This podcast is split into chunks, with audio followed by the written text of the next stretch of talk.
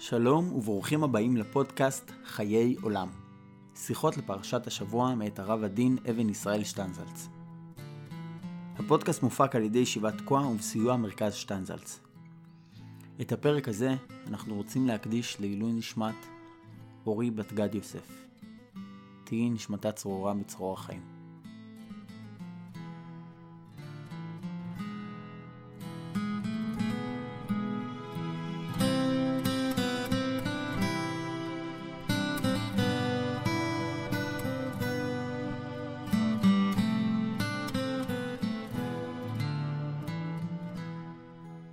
פרשת כי תשא. מהו חטא העגל? לעצם עניינו של חטא העגל יש כמה וכמה הסברים, ונראה שהסברו של הרמב"ן הוא הכי קרוב לפשט. הרמב"ן אומר בתמצית שהעגל לא נועד להיות במקום הקדוש ברוך הוא, אלא במקום משה רבנו. זה הסבר שנראה פשוט מתוך קריאת הדברים. קום עשה לנו אלוהים אשר ילכו לפנינו, כי זה משה האיש אשר העלנו מארץ מצרים, לא ידענו מה היה לו. לפי זה, גם מוסבר באופן הכי פשוט, איך כאשר משה יורד מן ההר, ניגש לעגל, שובר אותו ומרוצץ אותו לעיני עם שלם, וכולם שותקים. הרי לקחו להם את האלוהים. ברור אם כן, שכל העניין של העגל לא היה אלא תחליף למשה רבנו. כיוון שמשה חזר, בשביל מה הם צריכים עגל? על דרך עמקות העניין, אפשר לומר שבני ישראל עשו עגל מפני שהם רצו שיהיה משכן לכבוד האלוהי. עצם מוחשי כלשהו שעליו תחול הקדושה, משהו שאפשר להתייחס אליו. כמו שיש להבדיל, משכן, ארון הברית וקרובים, הם לקחו עגל ורצו שיהיה המשכן של הכבוד. מבחינה זו, עצם עניינו של העגל, בתמצית וביסוד, איננו דבר מופרך. הרי יש לנו כיוצא בו. הצורך הזה של אנשים לממשות טבוע בנפש, מפני שקשה מאוד לכוון הקדוש ברוך הוא בבחינה המופשטת שלו. להיות בלתי להשם לבדו, בדרגה ובהפשטה הכי גדולה, זה דבר מאוד קשה, שאין בכוח כל אדם לעשותו. אולי אפילו אין בכוח אדם בכלל לעשות אותו בשלמות. מדוע? מפני שבחיים שלנו יש הרבה שאלות, גדולות וקטנות. השאלות הגדולות יכולות להיות, למי אני עובד? במי אני מאמין? והקטנות יכולות להיות איך אני חי ואיך אני מת, ומה אני עושה בכל מיני החלטות, שיכולות להיות בשבילי או בשביל ציבור גדול החלטות גורליות. נכון שהכלל בכל הדברים הללו הוא אחרי השם אלוהיכם תלכו, אבל בזמן הזה, כאשר אנחנו לא במדרגה של ואוזניך תשמן הדבר מאחריך לאמור, זה הדרך לכו בו, כי תאמינו וכי תשמילו. או אז זה נעשה מקור לבעיות.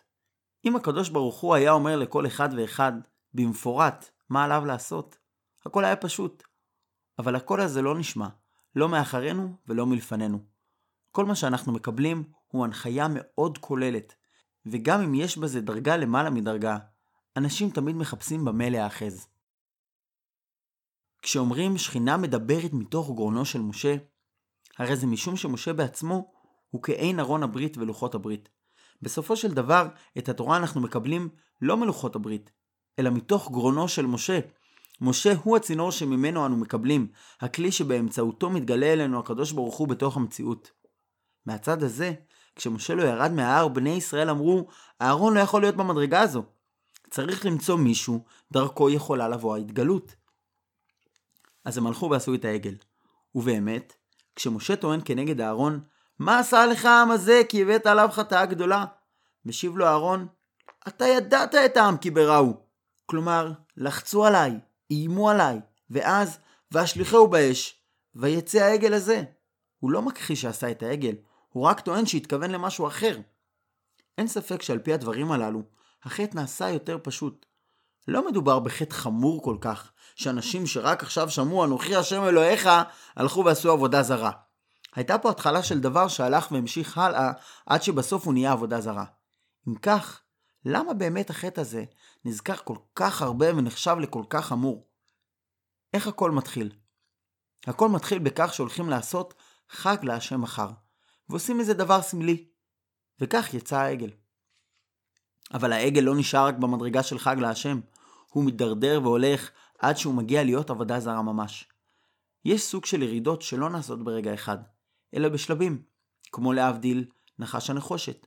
על נחש הנחושת המשנה שואלת, וכי נחש ממית או נחש מחיה? אם צריך להסתכל כלפי מעלה, בשביל מה צריך נחש? שיסתכלו למעלה בלי נחש. אלא שמתברר שלהסתכל כלפי מעלה, סתם ככה, זה קשה. אנחנו צריכים איזו נקודה של ריכוז המבט, שדרכה נוכל להסתכל כלפי מעלה, ולכן בשלב הראשון אנחנו מחפשים משהו מוחשי. דבר זה נכון לגבי ריכוז המחשבה בכל נושא. כשמנסים לחשוב על משהו, ככל שהמחשבה נעשית יותר כללית, היא פחות מסוגלת להתמקד, עד שהיא נעשית דברים בטלים בעלמה. המחשבה צריכה להתאפס במשהו, ולכן כשאומרים לבן אדם להרהר בדבר, אפילו בדברים שבקדושה, תמיד הכוונה היא שיכוון את דעתו ויעסוק בדבר מסוים.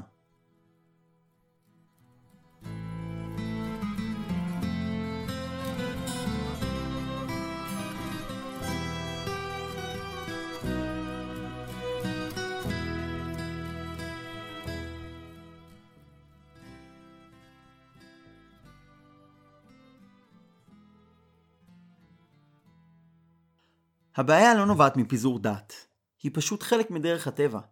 אין בכוחנו להסתכל כלפי מעלה, ליותר מאשר רגע אחד. אדם צריך איזה מוקד, נקודה שבה יש לו תפיסה, אלא שמהמוקד הזה עלולה לבוא אחר כך הידרדרות.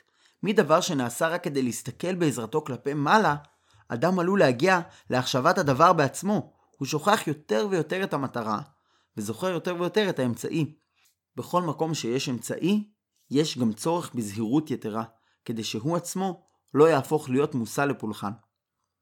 הרמב"ם סבור שכך בדיוק התחיל כל העניין הזה של עבודה זרה. לדעתו נקודת המוצא היא תמיד האמונה באחדות השם, אלא שבשלב כלשהו מתחילים בני האדם להתייחס גם אל הממוצאים, דהיינו הגורמים המתווכים, עד שבסופו של דבר נקודת המרכז נשכחת לגמרי, והאדם מכוון את דעתו רק אל הממוצאים.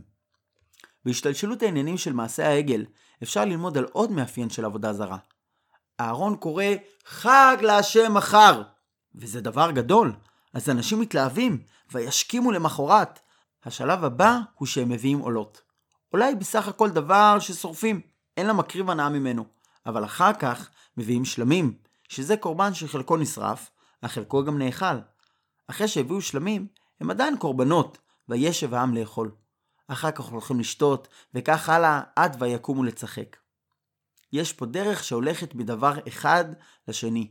היא מתחילה בחג להשם, אבל בחג הזה כבר יש איזושהי התרווחות עצמית, ובכל שלב הולך ונהיה יותר ויותר נוח, עד שהמעשה מגיע לאן שמגיע. עניין העבודה זרה בכללותה הוא כזה. אני לוקח דמות של מעלה ומוריד אותה למטה. אני לוקח איזשהו עניין גבוה ומגשם אותו. אני לוקח עניין אלוהי ונותן לו צורה מגושמת באיזשהו אופן חומרי. אבל היא הולכת לעוד צד. כשם שלקחתי דבר והגשמתי אותו, כך במקביל אני לוקח משהו מלמטה ומעלה אותו למעלה, למעמד עליון. האדם בעצמו באופנים שונים הופך להיות צורה עליונה. הוא נעשה מושא לפולחן. כשאמרו חז"ל שכל הכועס כאילו עובד עבודה זרה, או כל אדם שיש בו גסות הרוח כאילו עובד עבודה זרה, הם עמדו על אותו העניין בדיוק. שאדם עושה מעצמו אלוהות. אדם עושה מעצמו אלוהות בכך שהוא פורק מעליו את כל הגדרות והגבולות, ונותן לעצמו להיות באיזושהי מידה מלך העולם. ויקומו לצחק שבחטא העגל הוא תוצאת המפגש של שני הגורמים. ההורדה של דבר מלמעלה למטה, והמשיכה והרחבה של דבר תחתון להיות עליון. באדם יש כל הזמן יצרים. בין שזה יצר דעריות ובין שזה יצר דשפיכות דמים, והם נמצאים כל הזמן בתוך הגבלות. אבל בשעה שאני נותן ליצר משמעות של מעלה, הוא נעשה לא רק היתר, אלא מצווה. אותו הדבר שכאדם סתם אני מתבייש לעשות אותו, אחרי שנתתי לו מעטה של מעלה, הוא כבר נעשה לחלק מן העניין. כששני הדברים נפגשים יחד, העבודה זרה מגלה את עצמה במלוא תוקפה, עד לעניין של ויקום ולצחק. העגל הזה לא היה עגל של אהרון, הוא היה עגל שיצא מהאנשים. הוא העגל של כל הפחות שבישראל, שקיבל כאן במה ומעמד של קדושה. גם אחרי ההסבר הזה, עדיין נשאלת שאלה גדולה בעניין חטא העגל. איך קורה שישראל קדושים שרק עכשיו קיבלו תורה בסיני, אנשים ש40 יום קודם לכן שמעו את השם מדבר אליהם, וזה בוודאי לא מילתא זוטרתא, מגיעים אל העגל והמחולות ויקומו לצחק. במידה מסוימת אפשר לומר שהדברים תלויים אחד בשני. וזה דבר שצריך לזכור בדרכי השם ובדרכי העבודה. המשל הכי טוב שאפשר למצוא לזה הוא התופעה של דיכאון אחרי לידה.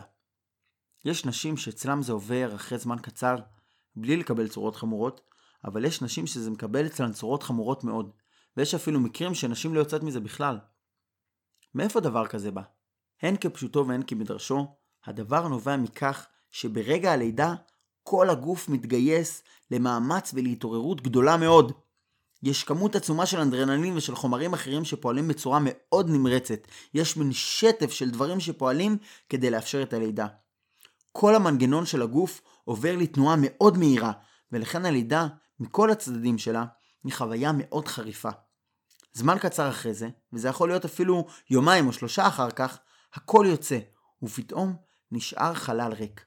הפער בין מצב ההתרוממות הקודם לבין המציאות שבה כל זה מתפוגג ונעלם, יוצר את התחושה הסובייקטיבית של ירידה מאיגרא רמא לבירא עמיקתא. קודם היה מתח יוצא מן הכלל, ועכשיו הכל התנדף במהירות. אפשר להסביר את התופעה גם במינוח אחר, פנימי יותר. בגמרא נאמר שמפתח של יולדות נמצא בידי הקדוש ברוך הוא לבד. ומדברי הצדיקים בדורות הראשונים למדנו שזה בעצם מה שיוצר את תאומת הלידה. הנפילה מהנקודה של הלידה, ששם נמצא הקדוש ברוך הוא בעצמו, לנקודת הריק שלאחריה, יוצרת את התאומה. לגבי ישראל, היא הנותנת. ישראל היו במעמד הר סיני, ולרגע אחד הם עולים למעלה כל כך גבוה שהם שומעים את השם מדבר. ללא כל הכנות, עם שלם עולה למדרגה הזו, ומיד לאחר מכן, הכל נעלם. אפילו משה הלך. אז מה נשאר? בעצם נשאר מה שהיה לעשות קודם, לפני מתן תורה. לכאורה המצב עכשיו הוא כמו שהיה 10 ימים לפני מתן תורה, אלא שהדיפרסיה שבאה אחרי ההתעלות של מתן תורה היא כל כך עמוקה שנוצר שבר עמוק. בעצם זה כלל לא מפתיע שאחרי מתן תורה בא חטא העגל. בשביל משה רבנו, אחרי 10 הדיברות יש 40 יום ו40 לילה של תורה. בשביל ישראל, אחרי 10 הדיברות יש חלל ריק. החלל הזה חייב להתמלא על ידי איזשהו דבר, והסיכויים הם שלתוכו תיכנס הטומאה. בבחינה זו חטא העגל הוא תופעה נורמלית, משום שהוא הריאקציה הטבעית למתן תורה. כיוצא בזה קורה פעמים רבות למי שמגיע להתעלות שלא בנויה שלב אחרי שלב בהדרגה, ולאחריה באה ירידה, ולפתע הכל נעלם. גם לאנשים שמגיעים לתשובה יש הרבה פעמים את אותה הבעיה. הם מגיעים כל אחד לפום שיעור הדילה, לאיזשהו זמן של התעלות, כאשר מטעם כלשהו יש נקודה של אור, ואחר כך הנקודה הזאת קבע, ונשאר החלל הריק.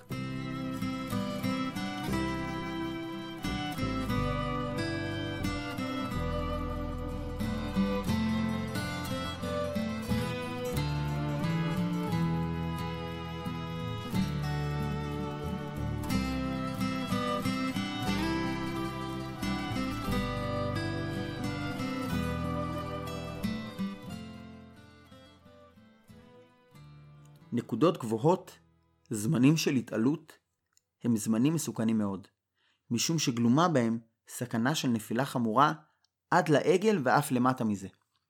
הדרך להתמודד עם זה היא לא להתמהמה, אלא מיד לעשות איזשהו דבר שיחזיק את האדם במקומו.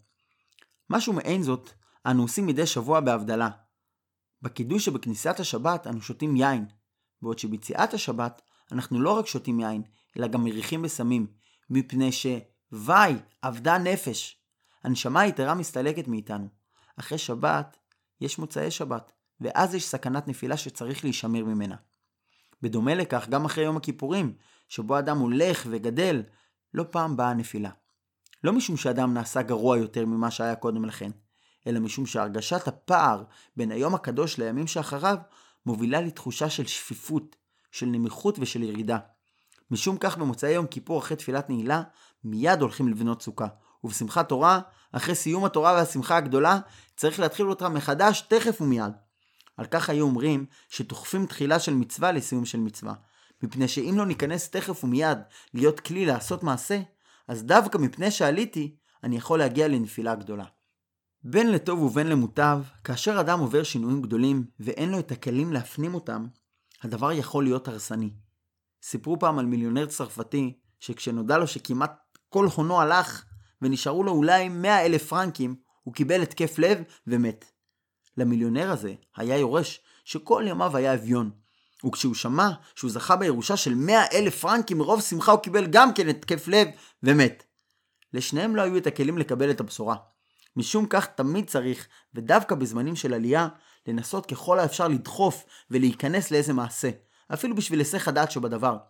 אם זה לא נעשה, נפתח פתח לכניסה של תומה, וכמו שרואים, מחטא העגל עדיין לא יצאנו. בין הר סיני לשובו של משה היו 40 יום שהיו צריכים רק איזושהי נקודת אחיזה כדי להבהיר את כל העניין. נניח שמשה היה אומר את פרשת תרומת תצווה לא אחרי שהוא ירד מהר סיני, אלא לפני כן. אז כל הכסף הזהב שאנשים רצו לתת, כל האנשים שרצו לעשות משהו בשביל העגל, הכל היה מנותב לקדושה. הבעיה הייתה שאנשים היו צריכים לחזור מיד למסלול הנורמלי, וזו נקודה שמועדת לנפילות, נקודה של ניסיון, כמו שאומרים, אחרי דרגה, תביר. זו סכנת נפש אמיתית, ונראה שיש לה רק תקנה אחת. לעשות. אומרים שהשטן מקטרג כשמישהו עושה סיום, והכוונה היא שהוא מקטרג כאשר מישהו מסיים ולא מתחיל משהו חדש.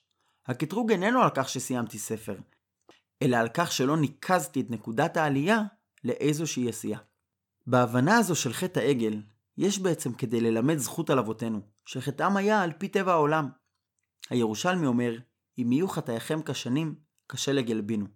על אלו חטאים הקדוש ברוך הוא מכפר. אם יהיו חטאיו של אדם, כפי שניו, כשלג ילבינו. כשיש צעיר שנואף וזקן שגונב, הקדוש ברוך הוא מכפר. כשזה להפך, הוא לא מכפר. יש שנים ששייכות לחטאים מסוימים ולא לאחרים. כשאדם חוטא חטא מתאים למספר שנותיו, יש לזה הסבר, שאומנם לא נותן צידוק לחטא, אבל הוא כן נותן את האפשרות לכפרה. על חטא העגל אכן ניתן לומר שהוא היה בבחינת חטאיכם כשנים. יש לו הסבר טבעי לפי השתלשלות העניינים, ובאמת רואים שאחרי חטא העגל, הקדוש ברוך הוא גם אוכל לישראל, גם נותן עוד פעם לוחות, גם בונה את המשכן וגם רוצה להכניס אותם לארץ ישראל. כבר דיברו על כך שחטא העגל הוא לכאורה חמור יותר מחטא המרגלים, ובכל זאת, לחטא העגל יש כפרה, ולחטא המרגלים אין. מדוע? מפני שזה סוג אחר של חטא. כשבן אדם חוטא בדבר שהוא לא צריך היה לחטוא בו, הוא זורק את עצמו לשאול תחתיות, ואילו לחטא של העגל יש הסבר, הוא חלק מטבע האדם, ולכן, ואולי דווקא בגלל זה, יש לו גם תיקון. שבת שלום ומבורך.